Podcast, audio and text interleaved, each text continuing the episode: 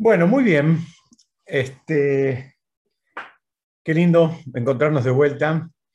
Eh, la verdad que hoy tenemos una, una misión muy fuerte en Pirkei Avot. Eh, vamos a tratar de, estudiarla y ustedes saben que antes de empezar les cuento algo que increíblemente cuando, cuando digamos, por un lado yo estaba preparando esta Mishnah eh, y por otro lado estaba estudiando cosas que tienen que ver con la preparación para Rosh Hashanah y vamos a ver cómo, cómo hay una, una correlación, cómo hay, hay, hay, conceptos que podemos aprender, digamos, de esta misma Mishnah como parte de nuestra preparación para, para Rosh Hashanah, que ahora estamos ya a, un poquito más de tres semanas de, de Rosh Hashanah, así que, bueno, vamos a empezar. Bueno, los saludo de vuelta. Hola, buenas noches, bienvenidos a munahoy.com, bienvenidos todos los que están conectados, bienvenidos los que se van a conectar en otro momento. Estamos estudiando Pirkei Avot, eh, el libro Ética de nuestros padres, estamos en el capítulo 5, hoy vamos a ver la Mishnah eh, eh, número 9. este shiur fue preparado para que sea también el mérito del estudio, Lenun Ishmat, Shlomo Daniel Ben Raquel Marta, que en estos días se cumple eh, un año. No, no escucha, yo no escucho. No escucha. Que en estos días se cumple, les decía, un año de su, de su, de su partida física, que también sea el Unishmat Rafael Ben Nede, Moshe Haim Ben Naomi y Ayala Bat Hayab. Y le Abdil diferenciando también que sirva para una pronta y completa recuperación de Shoshana Bat Dora, eh, que, pronto se sienta bien y esté perfecta. Bueno, vamos a ir el texto directamente en castellano, eh, digamos, para, para poder eh, verlo juntos. Dice así, hay cuatro tipos de carácter entre los hombres. El que dice, lo mío es tuyo y lo tuyo es mío, es un ignorante. El que dice lo mío es mío y lo tuyo es tuyo es una característica intermedia. Algunos dicen que, es, que es, esta es la característica de la gente de Sodoma. La Mishnah avanza y dice, el tercer caso sería el que dice, lo mío es tuyo y lo tuyo es tuyo. Ese es un hasid, una persona piadosa, benévola. Y por último, el que dice, lo mío es, mío y lo tuyo es mío, ese es un malvado. Yo, si me permiten, la quiero leer despacito una vez más porque parece un trabalenguas porque son expresiones muy similares, pero en realidad son cuatro expresiones que son bien dispares una de la otra. Entonces, la leemos rápidamente de vuelta. La Mishnah dice que hay cuatro tipos de carácter entre las personas, entre los hombres. Son cuatro actitudes. Empieza diciendo, el que dice, lo mío es tuyo y lo tuyo es mío. Acá está, evidentemente está cruzando las propiedades, ¿no? Todo lo que es mío ahora es tuyo y todo lo que es tuyo es mío. Dice, ese es un ignorante. El segundo caso es el que dice, lo mío es mío y lo tuyo es tuyo. Con esta frase elegí convocar al encuentro de hoy, porque acá dice que es una característica intermedia, ¿no? Este es, como que él no se mete con lo del otro, pero tampoco quiere que los demás se metan con lo de él, ¿no? Como que está un poquitito en su, en su burbuja. Y la Mishnah misma aclara que para, digamos, hay una opinión que dice que es una característica intermedia, pero hay otra opinión que dice que esa es la característica de la gente de Sodoma. Sodoma era, ¿se acuerdan? El pueblo digamos, eh, que eh, existió eh, físicamente o geográficamente en la zona, digamos, cercana a donde hoy existe el Mar Muerto, y era un pueblo muy, digamos, este, muy cruel, muy mm, caracterizado, inclusive en el Talmud. Hay algunos relatos que son tan crueles que son, digamos, hasta inverosímiles, pero desde que, digamos, la, actitud que ellos tenían era una actitud absolutamente cerrada, una actitud de, de, aislamiento y de, no interacción, no entre ellos y ni siquiera con el mundo exterior. Entonces ahí cuenta el Talmud historias de gente que a veces llegaba ahí y se terminaba muriendo de hambre porque nadie, no, ni siquiera lo dejaban comprar alimentos. ¿no? Es una actitud donde eh, la, la, crueldad era la, moneda corriente. Entonces, bueno, algunos entienden que esa era la característica de la gente de Sedoma. Por último, bueno, por último no, después está el tercer caso, el que dice, lo tuyo es tuyo, perdón, lo mío es tuyo, perdón, lo mío es tuyo y lo tuyo es tuyo.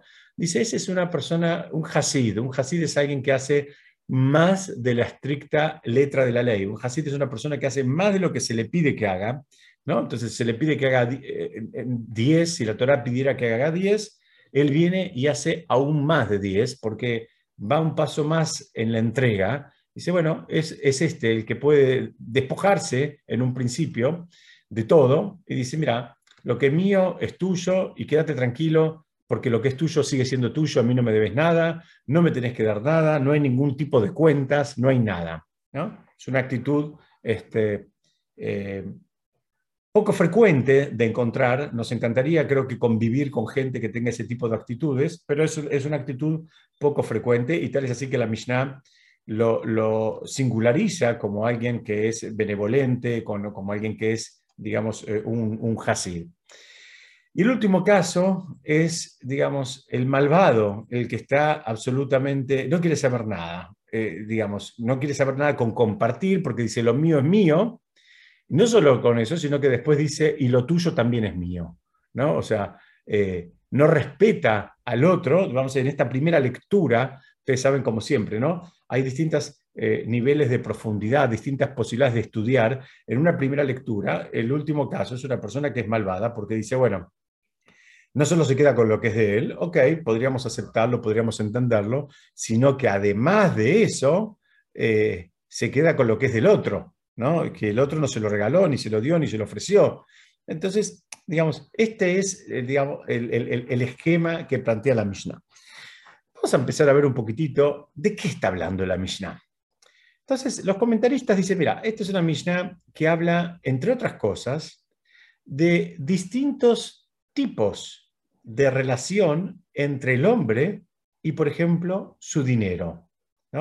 Y, y, en realidad no se refiere exclusivamente a, la, actitud, a la, visión que tiene la persona eh, en relación al dinero y a la caridad, sino con un aspecto todavía mucho más abarcativo. La, la está tratando de entender cómo se comporta la persona con todo lo que tiene, ¿no? Cómo, cómo actúa, por ejemplo, con su casa. Su casa es una casa abierta, es una casa, digamos, él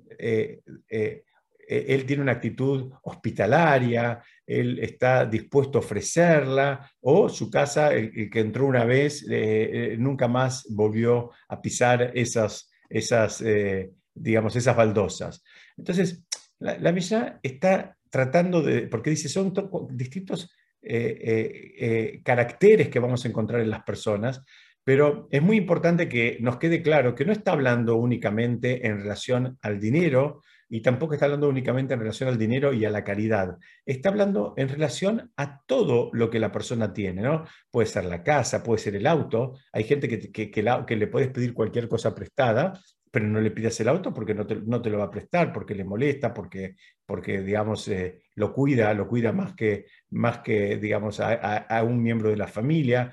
En fin, la, Mishnah quiere ver qué, es lo que pasa por la mente de la cabeza y hasta qué punto la persona está dispuesta a compartir. Creo que esa sería la, palabra que atraviesa toda la Mishnah, a compartir lo que él tenga, pero lo que él tenga en, en todos los aspectos, en todas las, digamos, eh, eh, eh, situaciones. ¿no? Puede, ser, puede ser una herramienta, ¿no? Muchas veces creo que todos nos encontramos ante la necesidad de una herramienta y también vamos a encontrar gente con distintas actitudes. Hay gente que es muy generosa y, está dispuesta a compartir y a prestar cualquier, digamos, herramienta, inclusive siendo esta una herramienta costosa. Hay gente que, eh, digamos, no, no está dispuesta a prestar nada, nada de nada, y hay en el medio todos los grises que se les ocurra. A veces también está hablando, según algunos comentaristas, ni siquiera de cosas muy valiosas, a veces son utensilios. En, nuestra generación, Baruch Hashem, eh, eh, cada uno en general tiene todo lo que necesita, pero en generaciones más, más eh, digamos, que nos precedieron, era común que se compartiera algunos utensilios, inclusive básicos de cocina, y también está hablando esta Mishnah, cuál es la actitud que la persona tiene, ¿no? ¿Cuál es la actitud con lo que él, con, con, las, con las, digamos, con los recursos que él tenga y que esos recursos pueden ir desde un cucharón a un auto, pasando por la casa misma y todo lo que está en el medio. Esto es lo que estamos tratando de ver, digamos, cuál es la característica de la, de la persona. Entonces, eh, y, y, que es mucho más que ceder, porque a veces a alguien le puede pasar, no, estamos, no estamos estudiando, digamos, presencialmente, pero yo creo que si estuviéramos juntos, alguien hubiese saltado y hubiese dicho, bueno, hay gente que tal vez te va a prestar el auto, pero no el taladro, o al revés, hay otro que te va a prestar el taladro, pero no le pidas el auto. ¿Qué significa? Cada uno tiene su talón de Aquiles. Hay cosas que, para cada uno significan algo distinto y tenemos una actitud distinta. Yo acá traje algunos ejemplos, pero, pero tenemos que saber que esto no es lineal. A veces la persona puede tener una actitud digamos, para con el prójimo frente a un bien o a un recurso, y después puede tener una actitud muy distinta eh, frente a otro recurso o a otro bien. Y eso también habla de que hay, hay, hay, algo que, que, todavía está, está jugando, o sea, no, hay, no está el trabajo espiritual que la Mishnah está invitando a que hagamos, no está todavía completo, no está, porque si no, la actitud debería ser la misma en todo contexto, en todo lugar y con toda persona, por lo menos para que sepamos el norte desde ahora hacia dónde apunta la Mishnah. Hay, hay una visión todavía un poquitito más, si se quiere, eh, un, poquitito más eh, eh, novedosa también. Hasta ahora estuvimos viendo, ¿no? vamos a hacer un resumen, los caracteres que podemos encontrar en las personas.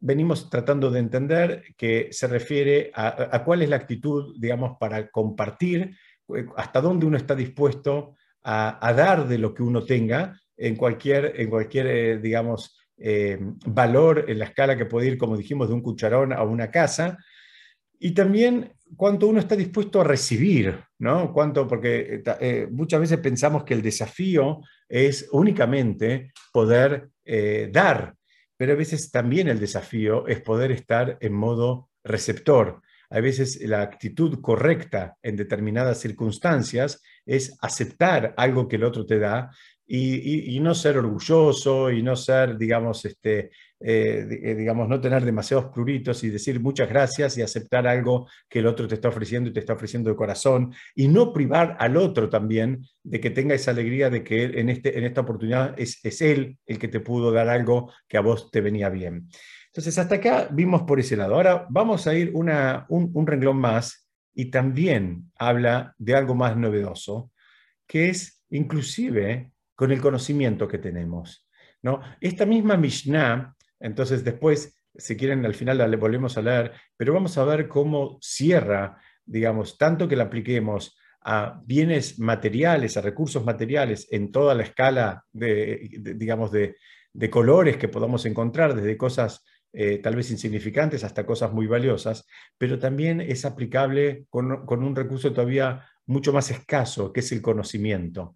Hasta dónde la persona está dispuesta a compartir el conocimiento y hasta dónde la persona está dispuesta a recibir conocimiento. ¿no? Eso también habla de, de una característica de la persona. La persona, cuanto más cerrada está, bueno, va a estar más convencido de que él es el que tiene la verdad, de que él es el que sabe y qué es lo que va a poder aprender el otro y qué es lo que le va a poder enseñar el otro. Y en fin, a medida que la persona, como decimos siempre, se va refinando, debería estar más permeable y más accesible para también dar y recibir conocimiento. Entonces, eh, en, este primer enunciado, por lo menos entendimos eh, que estamos buscando, eh, o mejor dicho, que la Mishnah nos está proponiendo cuatro tipos de personalidad, cuatro tipos de actitudes frente a los recursos, digamos, ahora sí, materiales y o intelectuales, y, digamos, y, cómo, cómo, es la interacción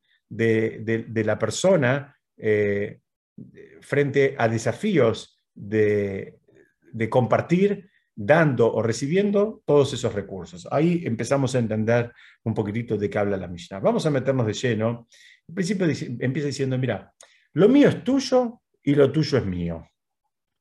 Ah, acá dice, mira, se terminó. Es todo mío. En realidad lo que está diciendo, ¿sabes qué? No, perdón. Acá dice, no, perdón, perdón, me equivoqué. Acá dice, lo mío es tuyo y lo tuyo es mío. Acá está cruzando, ¿no? O sea, eh, es algo medio raro porque eh, está diciendo, mira, vamos a, vamos a intercambiar, vamos a intercambiar. Lo mío ahora es tuyo y lo tuyo es mío.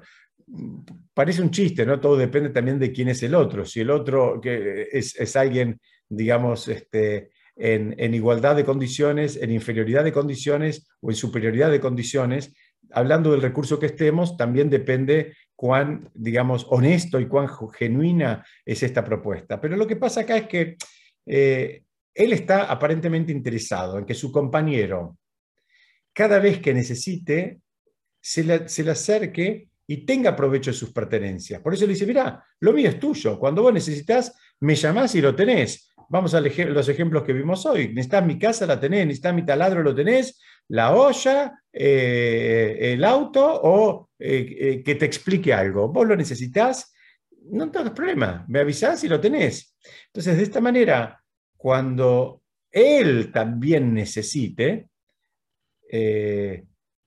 va a tener que pedirle, ¿no?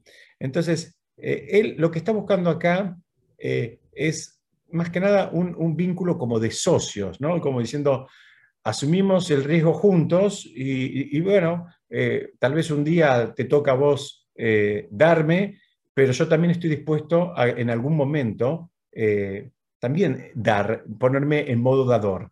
Entonces, esto, esto digamos, es, es, un poco fuerte porque la Mishnah lo llama que es un ignorante, ¿no? Y, y, vemos que por otro lado tal vez no es tan grave. Lo que está diciendo es, mira, cuando, cuando esto a mí se me ocurrió cuando estaba preparando esto, un diálogo posible podría ser entre, entre dos vecinos, ¿no? Esos vecinos que dicen, mira, cualquier cosa que necesites, estoy acá al lado, contá conmigo para lo que sea. Y a veces termina pasando una suerte dinámica donde puede ser que un día uno le pida una cosa al otro y unos meses después eh, se inviertan los roles. Y en un principio no habría nada grave de todo esto. Y, e insisto, los comentaristas preguntan, ¿pero por qué lo llama que es un, ignorante? ¿No? ¿Por qué dice que es algo que está que, digamos, que, está, en definitiva no le gusta a la Mishnah esa, esa actitud. Lo que dicen los comentaristas es que esta es una actitud para alguien, ¿sabes qué? Que sí que es un ignorante. ¿Sabes qué significa ignorante? Que es, que es un principiante. ¿No? Lo que, es ignorante porque él no sabe que hay un camino que es mucho más elevado, que es el camino de poder compartir, de dar algo sin esperar nada a cambio. Él acá lo que está tratando de sentar es un, contexto, digamos, de, libre comercio, de intercambio de, recursos. Y mira, si yo necesito, te llamo, y si vos necesitas, me llamás, podés contar conmigo eh, y, y yo puedo contar con vos.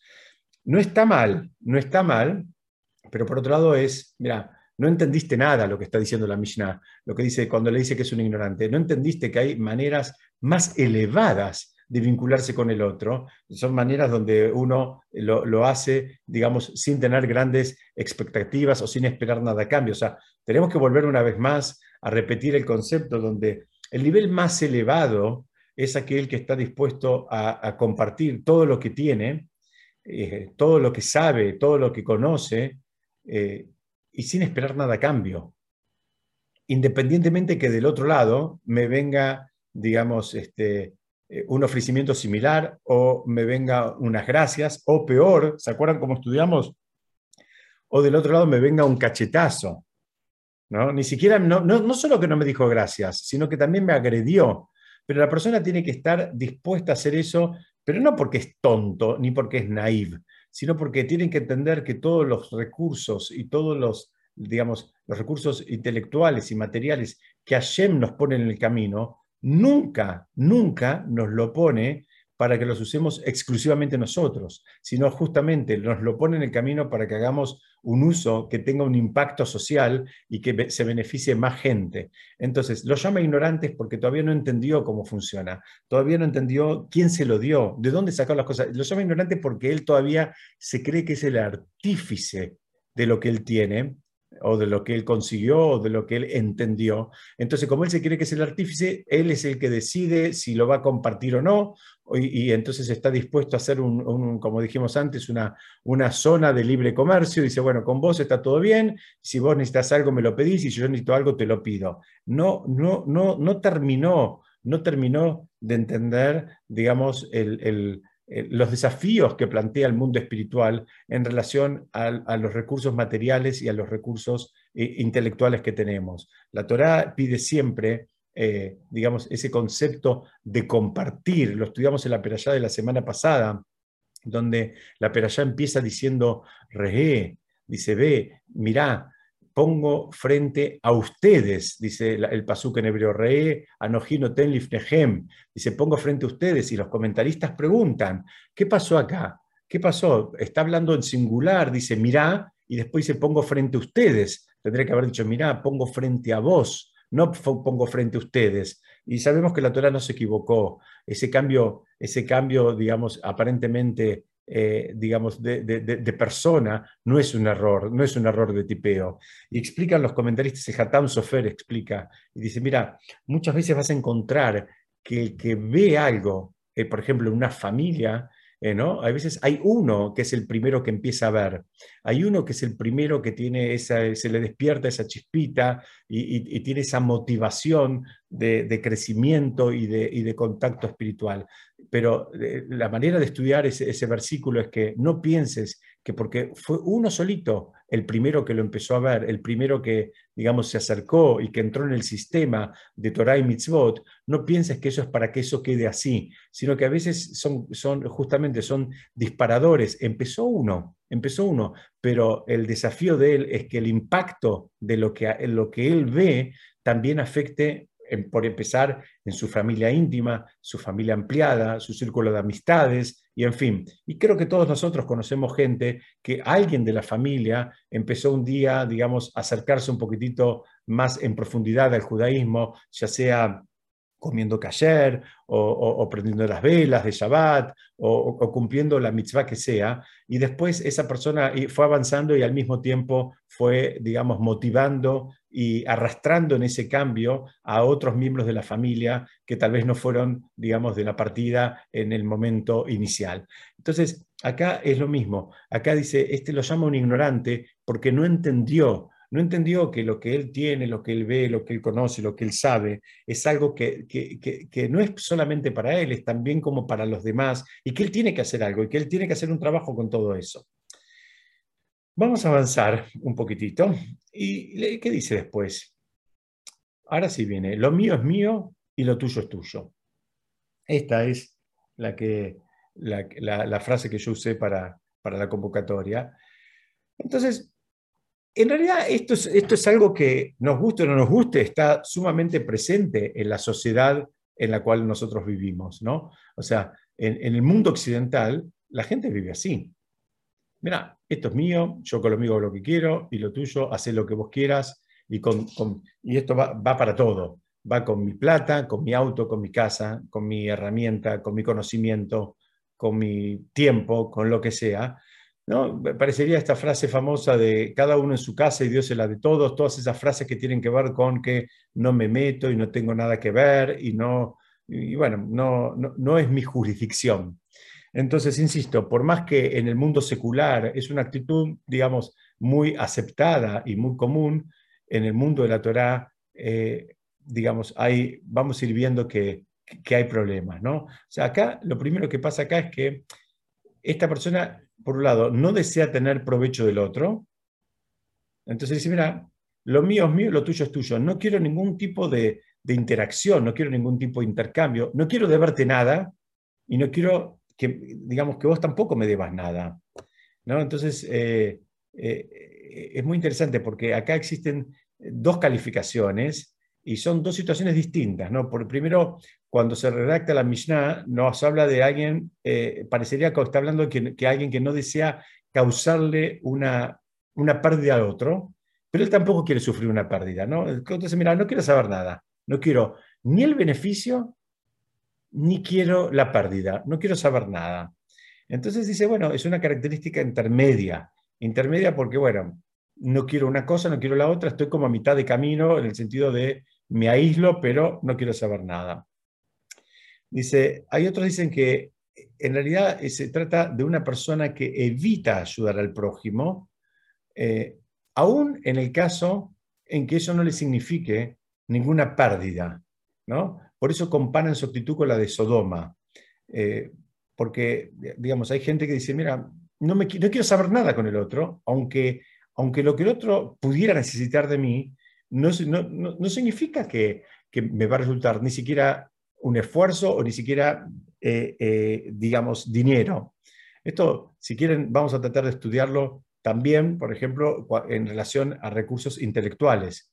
Entonces, lo mío es mío y lo tuyo es tuyo. Como diciendo, mira, no quiero saber nada, no te quiero enseñar, no quiero perder el tiempo, no me preguntes, no, digamos, eh, esa es la actitud de Sodoma. La actitud de Sodoma, ¿sabes cuál era? ¿Saben cuál era? Era, no me importás, no existís, no te registro, no, no, no, no, me interesa nada que tenga que ver con vos. Esa es la actitud de, Sodoma. Entonces, era una actitud de mucho individualismo, individualismo absoluto. Entonces, era, eh, digamos, llevaba como consecuencia al aislamiento del semejante. La, idea acá es no dar ni recibir. No quiero ningún tipo de, digamos, de, punto de contacto. ¿Y, cuál es el problema? El Raptorsky trae y dice, miren, acá el problema es que esto eh, puede derivar en una sensación de autosuficiencia y de autoperfección. Entonces, voy a terminar sintiendo que no me falta nada, porque ahora creo que no me falta nada, y, también me voy a convencer de que el otro no tiene nada bueno para darme. Y es terrible esta actitud. O sea, al principio puede sonar como algo muy común, pero cuando uno empieza a profundizar se da cuenta que es, realmente terrible. O sea, uno no la quiere ni para nosotros, ni la queremos para nuestros hijos, ni la queremos para nuestra sociedad. Alguien que tiene una, actitud de, de, digamos, de autoperfección y autosuficiencia y que piensa que del otro no va a recibir nada valioso ni nada piola y lo mejor que me puede pasar es mantenerme aislado, bueno, eh, eh, eh, ahí hay un problema y hay un problema serio. Entonces, esta persona, pensando todo eso, él también se priva de recibir dice, e incluso también está privando de influir a su compañero, porque Hashem pensó este mundo como un mundo, digamos, como una sociedad eh, donde eh, se, arma un tejido en el cual todos interactuamos. Y en esa interacción nos beneficiamos todos.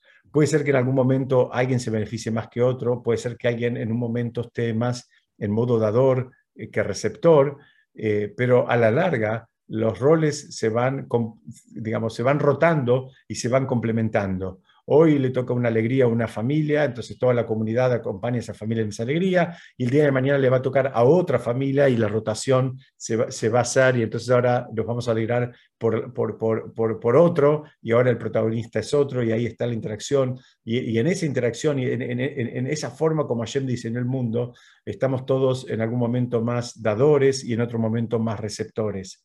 Y está bien y no hay ningún problema con eso. No hay ningún problema con eso. Ahora, acá, digamos, está cortado de cuajo, digamos, toda esa posibilidad de interacción. No quiero saber nada. Lo mío es mío y lo tuyo es tuyo. No me molestes, no me preguntes, no me hinches, no me pidas. Eh, tampoco quiero recibir, no quiero saber nada. Cierro la puerta y tiro la llave.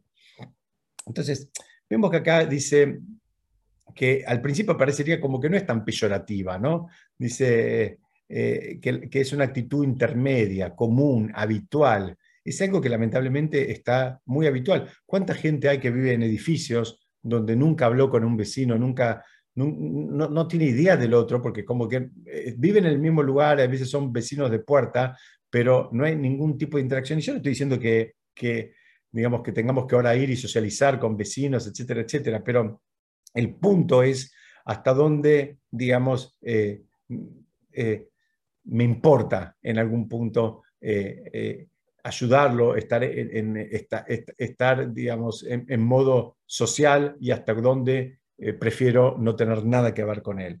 Pero recién la segunda parte de la Mishnah emite una opinión, ¿no? emite un juicio y lo compara con la gente de Sodoma. Entonces, ¿qué es lo que está pasando acá?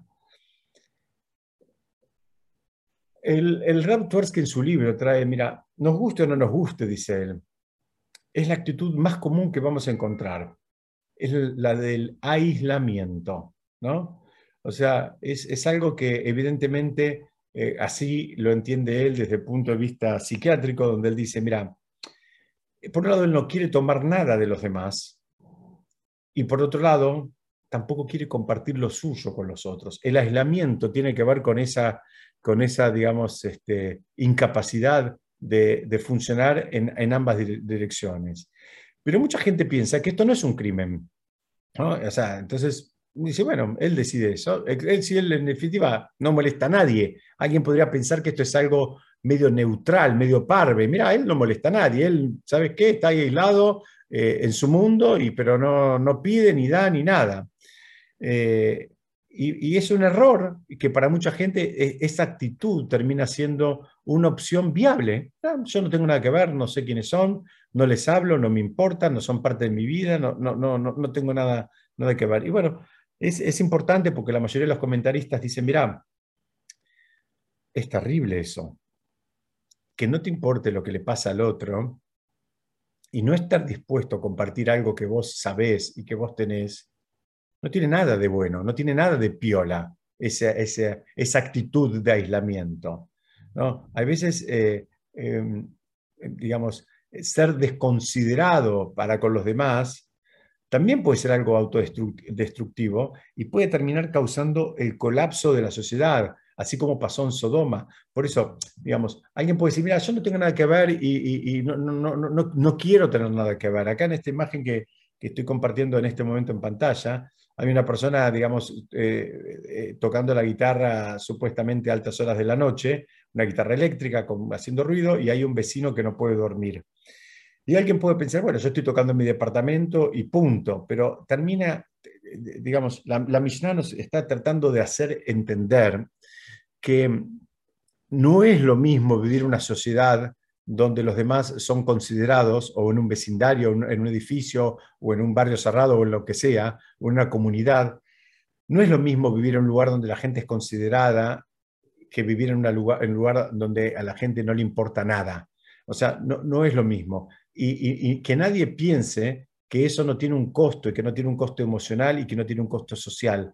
Por supuesto, todos, todos, cuando, a medida que nos vamos aislando, todos perdemos todos perdemos, porque en definitiva, como decíamos hace un rato, Hashem diseñó un mundo donde todos nos vamos nutriendo, todos nos vamos inclusive motivando por, por, cosas que hacen otras personas con las cuales interactuamos. Y si esa interacción se va, digamos, eh, truncando, bueno, nos empiezan a faltar espacios, nos empiezan a faltar modelos, nos, nos, empiezan a, faltar ejemplos, digamos, para que, nosotros podríamos estar, digamos, eh, utilizándolos como fuente de inspiración. Entonces, una sociedad es muy parecida a una sociedad donde hay, digamos, esa desconsideración a flor de piel, eh, tenemos que saber que es una sociedad eh, que también es muy destructiva, donde en definitiva nadie quiere vivir ahí. Porque también si, vas a terminar viviendo ahí, tenés que hacerte, digamos, de una caparazón o de una piel de elefante, donde ya no te importe nada mm, que tenga que ver con el otro y, ni siquiera que tenga que ver con vos, y tampoco es algo, una forma donde uno, eh, digamos, aspiracionalmente quiera vivir ahí. Hay otro ejemplo también, ¿no? Es eso de, ser, eh, estar aislado, ¿no? Es, esto donde, si la casa de mi vecino, lo aleno, ¿no? Se, está prendiendo fuego. Y no, mi, actitud termina siendo, ¿sabes qué? Bueno, el problema de él, yo qué tengo que ver, si le está prendiendo fuego, que lo resuelve él. Eh, es obvio que también estamos poniendo en riesgo nuestra propia casa, porque vos, si, si soy el vecino y estoy al lado, bueno, se le está quemando la casa a él, pero eh, ¿es verdad que es a él solo? No, no funciona así. Así como pasa en el mundo material, pasa en el mundo espiritual. Hay cosas que tienen una, digamos, se manifiestan en un lugar, pero el impacto puede ser en espacios inclusive mucho más remotos. No pienses que eh, el impacto es solamente ahí. El impacto de, las ruedas desinfladas, de estar pinchado, el impacto de que a nadie le importa nada, el impacto de que, de que, de que no le importa a nadie, todo eso también va siendo una carga donde terminamos viviendo en una sociedad donde en definitiva nadie quiere vivir, nadie quiere vivir en ese contexto. Entonces, no hay, no hay, eh, las personas no fuimos diseñadas para, para estar aisladas. Por eso creo que sufrimos tanto la pandemia. No fuimos diseñados para eso. No, no, no fuimos.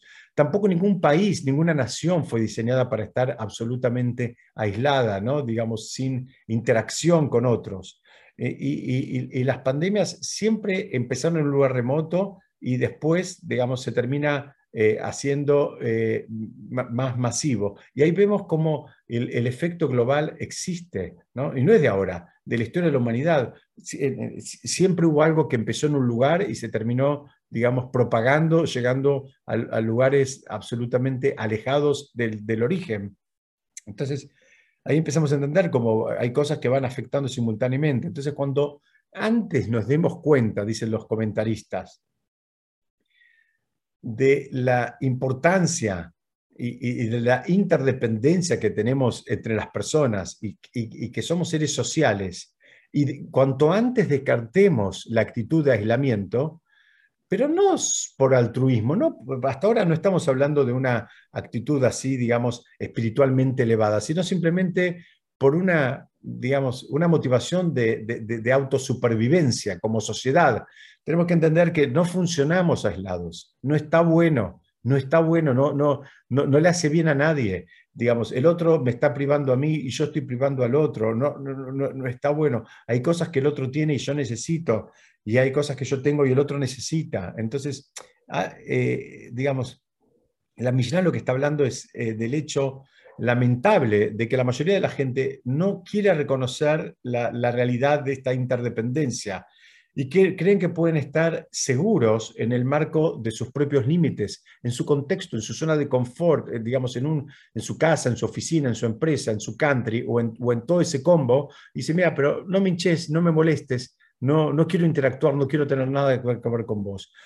La mala noticia es que eso es una ilusión, eso es una ilusión, es una actitud, es una actitud fea, pero en definitiva es una ilusión, porque en definitiva todos nos necesitamos a todos y todos necesitamos en, eh, eh, digamos, en todo contexto. Y, no pienses que nos necesitamos solamente en contextos difíciles, nos necesitamos hasta, hasta en las alegrías, hasta, hasta en las alegrías, porque si yo tengo una, alegría en mi familia, y, y, este es un error que, que, habitualmente cometemos, ¿no? Supongamos que una persona tiene una alegría y hace una fiesta. Solemos pensar que el gesed, que el acto de bondad, lo hizo el dueño de la fiesta para con sus invitados. ¿no? Entonces, de alguna manera, él está asumiendo, digamos, la organización de la fiesta y, pagando los, los costos de, organizar esa fiesta. Y entonces, muchas veces podríamos erradamente pensar que la bondad vino, digamos, de manos del, anfitrión de la fiesta. Bueno, la mala noticia o la buena noticia, si se quiere, la buena noticia es que en realidad hay mucho más bondad, mucho más gesed del lado de los invitados que del lado del anfitrión. Si bien el, anfitrión está siendo generoso y nos está invitando a una fiesta, por el otro lado, esa fiesta no existe si no van los invitados. Esa fiesta puede ser un velatorio si no están los invitados ahí. Entonces vemos que eh, hasta para compartir una alegría hace falta la, interacción con las demás personas, porque si no, esa alegría no termina siendo completa, ¿no? Uno tiene ahora una, una alegría, pero está solito en el salón porque no le vino nadie. ¿Quién quiere una situación así? Entonces, vamos a avanzar un poquito más y decíamos, avancemos, dice, lo mío es tuyo y lo tuyo es mío. ¿Qué está haciendo acá? Está, eh, aparentemente está eh, aboliendo el concepto de propiedad privada, ¿no? Mira, nada de nadie, porque lo mío es tuyo y lo tuyo es mío, ahora cruzamos, ¿no? Esto también es un indicativo de ignorancia, estamos repasando, ¿no? Porque es como una ilusión, como, fue, como lo fue el comunismo, y vimos que no existe eso, no existe eso. Eh, perdón. Mucha gente piensa que no hay manera de eliminar a los pobres del mundo. Y la Torá habla que no habrá pobres entre ustedes, dice ahí en Devarim en el capítulo 15, versículo 4. Entonces, eh, y por otro lado, fíjense, en el versículo 11 dice, y no dejarán de existir pobres sobre la tierra. Entonces, ¿cómo, cómo queda esto? ¿Van a seguir habiendo pobres o no van a haber más pobres? Y Rashi viene y reconcilia dos cosas, dice, mira, la ausencia de los pobres no la vas a encontrar, o sea, la falta de pobres por decisiones políticas, sino como consecuencia de la bendición de Hashem. Y, y esa bendición de Hashem va a llegar cuando las personas vivamos de acuerdo a las leyes, como venimos estudiando hace algunas semanas, de acuerdo a las leyes de la Torá y a la ecología espiritual que esas leyes de la Torá proponen. Entonces, no pienses que la, solución del problema de la pobreza en el mundo va a venir, digamos, de manos de un político, porque no viene por ese lado la solución. La solución va a venir de cuando encontremos, digamos, nos encontremos en, eh, en sociedades donde vivamos con principios espirituales eternos y, los honremos y los respetemos y los entendamos y por lo menos sepamos cuál es el norte a donde debemos aspirar. Entonces, si vemos cuando dice después, lo mío es tuyo y lo tuyo es tuyo, ¿no? Esto es una persona piadosa. Estudiamos, lo, dijimos hace un ratito, ¿por qué? Porque, bueno, él se despoja de todo. Dice, mira, todo lo que yo tengo a mi alcance, material, espiritualmente, intelectualmente, lo pongo a tu disposición y no hace falta que me des nada. No hace falta que me des nada, no, no, no, no, no, no, no, no, no, quiero nada a cambio. En un principio parece como algo, digamos, este, eh, muy elevado, pero fíjense que de acuerdo a la qué interesante, que no haría falta entregar todo lo que uno tiene. Cuando, mismo que él dice que lo mío es tuyo, no se refiere al 100%. ¿Por qué? Porque hay una lajá, hay una ley dentro del Código de Leyes judío que dice que, bueno, hay, hay como un límite a lo que la persona, digamos, eh, debería aspirar como máximo a repartir de las ganancias que él tiene. Es decir, que ese límite es el 25%. Es decir, si, si la persona, eh, en lugar del diezmo, en lugar del 10%, quiere dar más, bueno, en un principio hay una lajá una ley en el, Código de Leyes judío que establece que está bien que dé más, pero no más del 25%.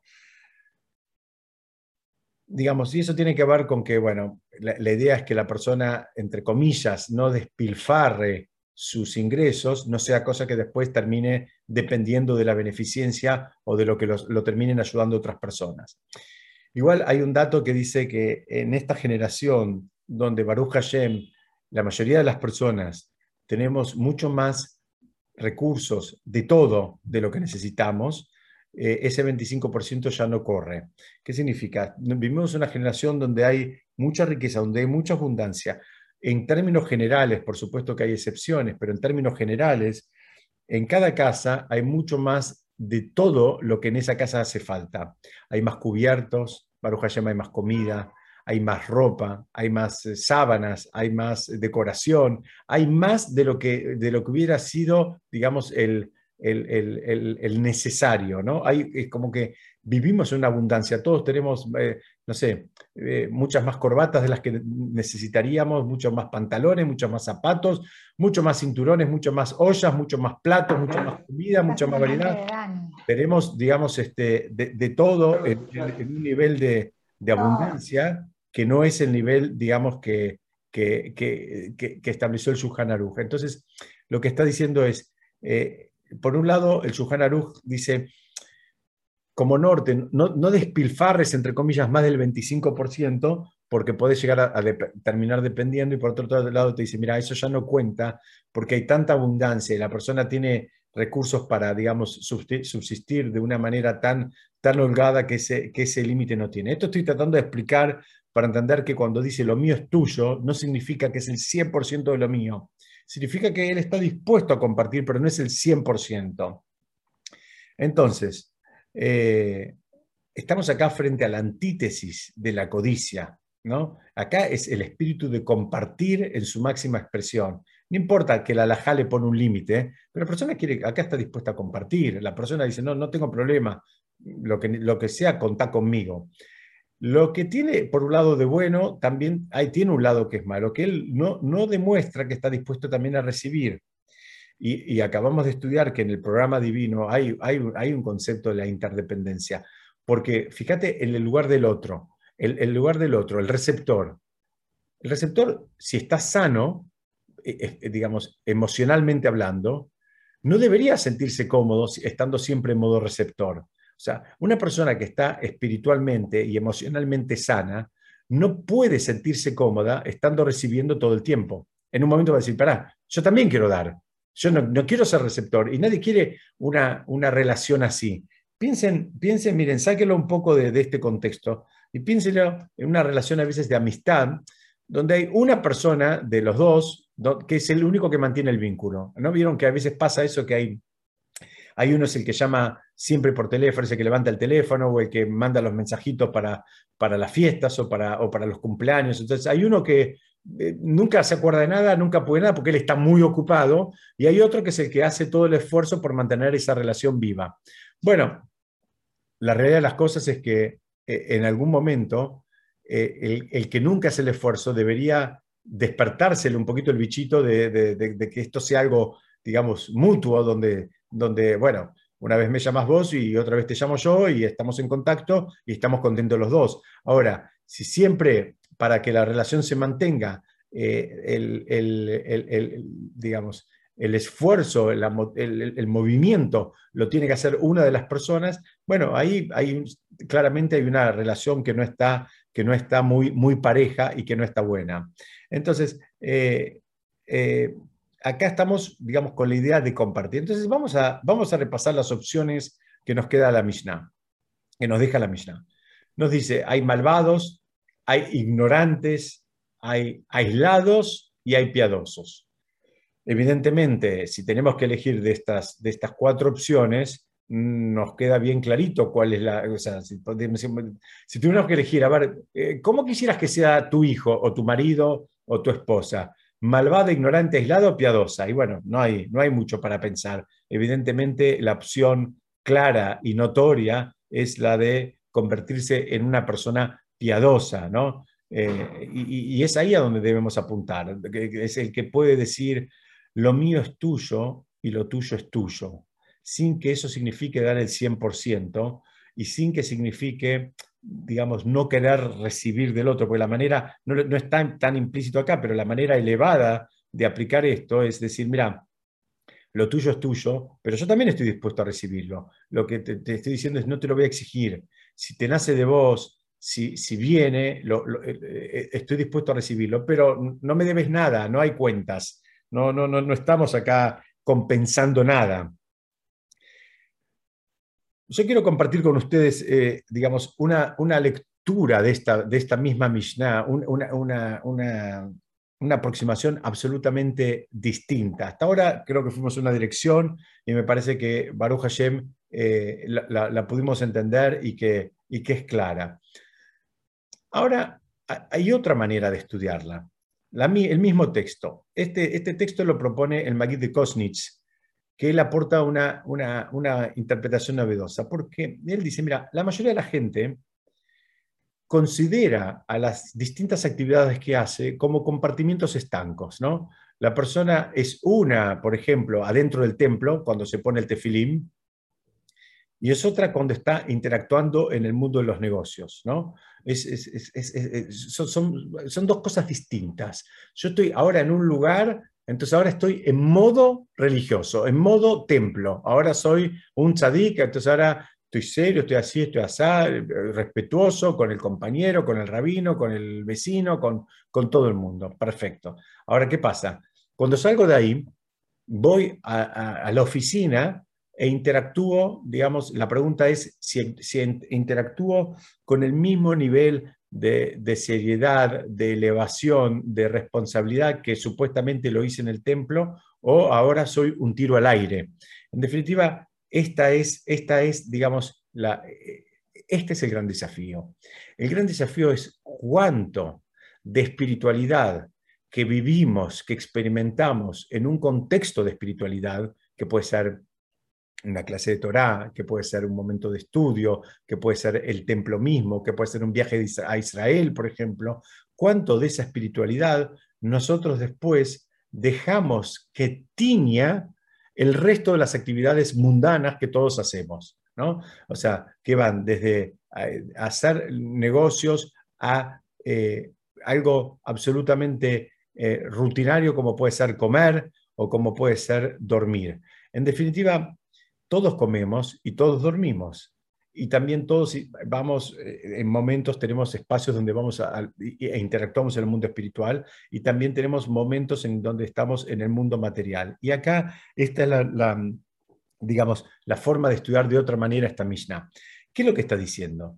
Dice, mira, hay una actitud que es una actitud eh, eh, aspiracional, que es que, que todo lo que yo hago, mismo en el mundo material, como puede ser dormir plácidamente o puede ser comer, lo hago porque necesito dormir, lo hago porque tengo hambre y tengo que comer, pero también lo hago eh, buscando, buscándole dar una impronta espiritual para cargar fuerzas y estar bien para después poder hacer, digamos, este, eh, mitzvot o para después poder eh, seguir estudiando con, con, fuerza y entusiasmo y poder retener. Entonces, la, la idea es que todo lo que hacemos, todo lo que hacemos en el mundo inclusive material, en el mundo de la interacción material, ya no espiritualmente, también le podemos dar una impronta espiritual. ¿Se acuerdan que una vez estudiamos, perdón, yo siempre doy el mismo ejemplo, una persona puede ir a comprarse una mesa y se puede comprar la mesa que le guste, ¿no? Y le puede gustar la de madera, la de mármol, la de vidrio, la que te guste. Pero también, además de que le guste, él puede decir, bueno, yo quiero que en esta mesa no sé, recibir invitados en Shabbat, que se digan palabras de Torah, que sea un espacio de encuentro para la familia. Entonces ahora vemos que la mesa que está comprando es la misma, tiene las mismas cuatro patas y el mismo, la, misma tapa de vidrio arriba, pero él se le está dando una impronta espiritual totalmente distinta. Ya no es solamente el vidrio y, las patas, ahora, ahora es un punto de encuentro y un punto de acercamiento con los demás y con Hashem. Entonces, esta, esta es, digamos, lo que eh, la lectura que, que, propone el, el, Hasidut, digamos, de esta misma Mishnah. ¿Qué es lo que está diciendo?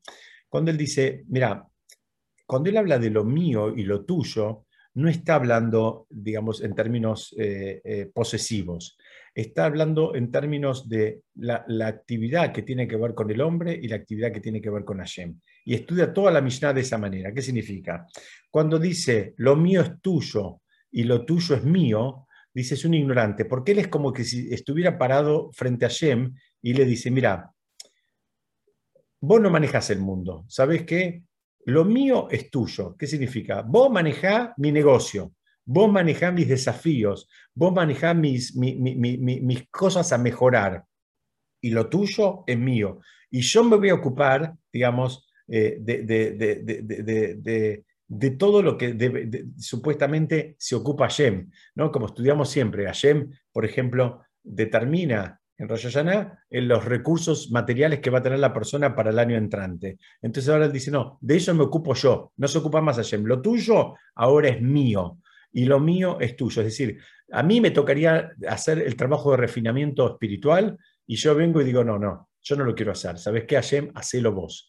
Y al revés, yo debería interactuar en un mundo material entendiendo que Hashem está manejando el mundo y que a cada uno le da los recursos de acuerdo a los desafíos que tiene y a las misiones que tiene que cumplir, y ahora dice, no, no, y lo tuyo es mío. Yo me voy a ocupar ahora de manejar esos negocios y yo me voy a ocupar de, definir qué es lo que necesito y, y, voy a terminar estableciendo los logros. Entonces, por eso lo llamo un ignorante. Lo llamo un ignorante el que dice lo mío es tuyo, lo tuyo es mío, Ahora, desde otro punto de vista, él está diciendo lo mío y lo tuyo en relación al trabajo espiritual que debería hacer la persona y en relación al trabajo, digamos, de bendición que Hashem nos asigna a cada uno de nosotros para, para el año entrante. Entonces, él no entendió un concepto básico ¿no? Él está, él está confundiendo las prioridades, él está confundiendo cuáles son los desafíos de él y cuáles son las cosas por las cuales él va a ser evaluado. Esto es lo mismo de una persona que trabaja en una empresa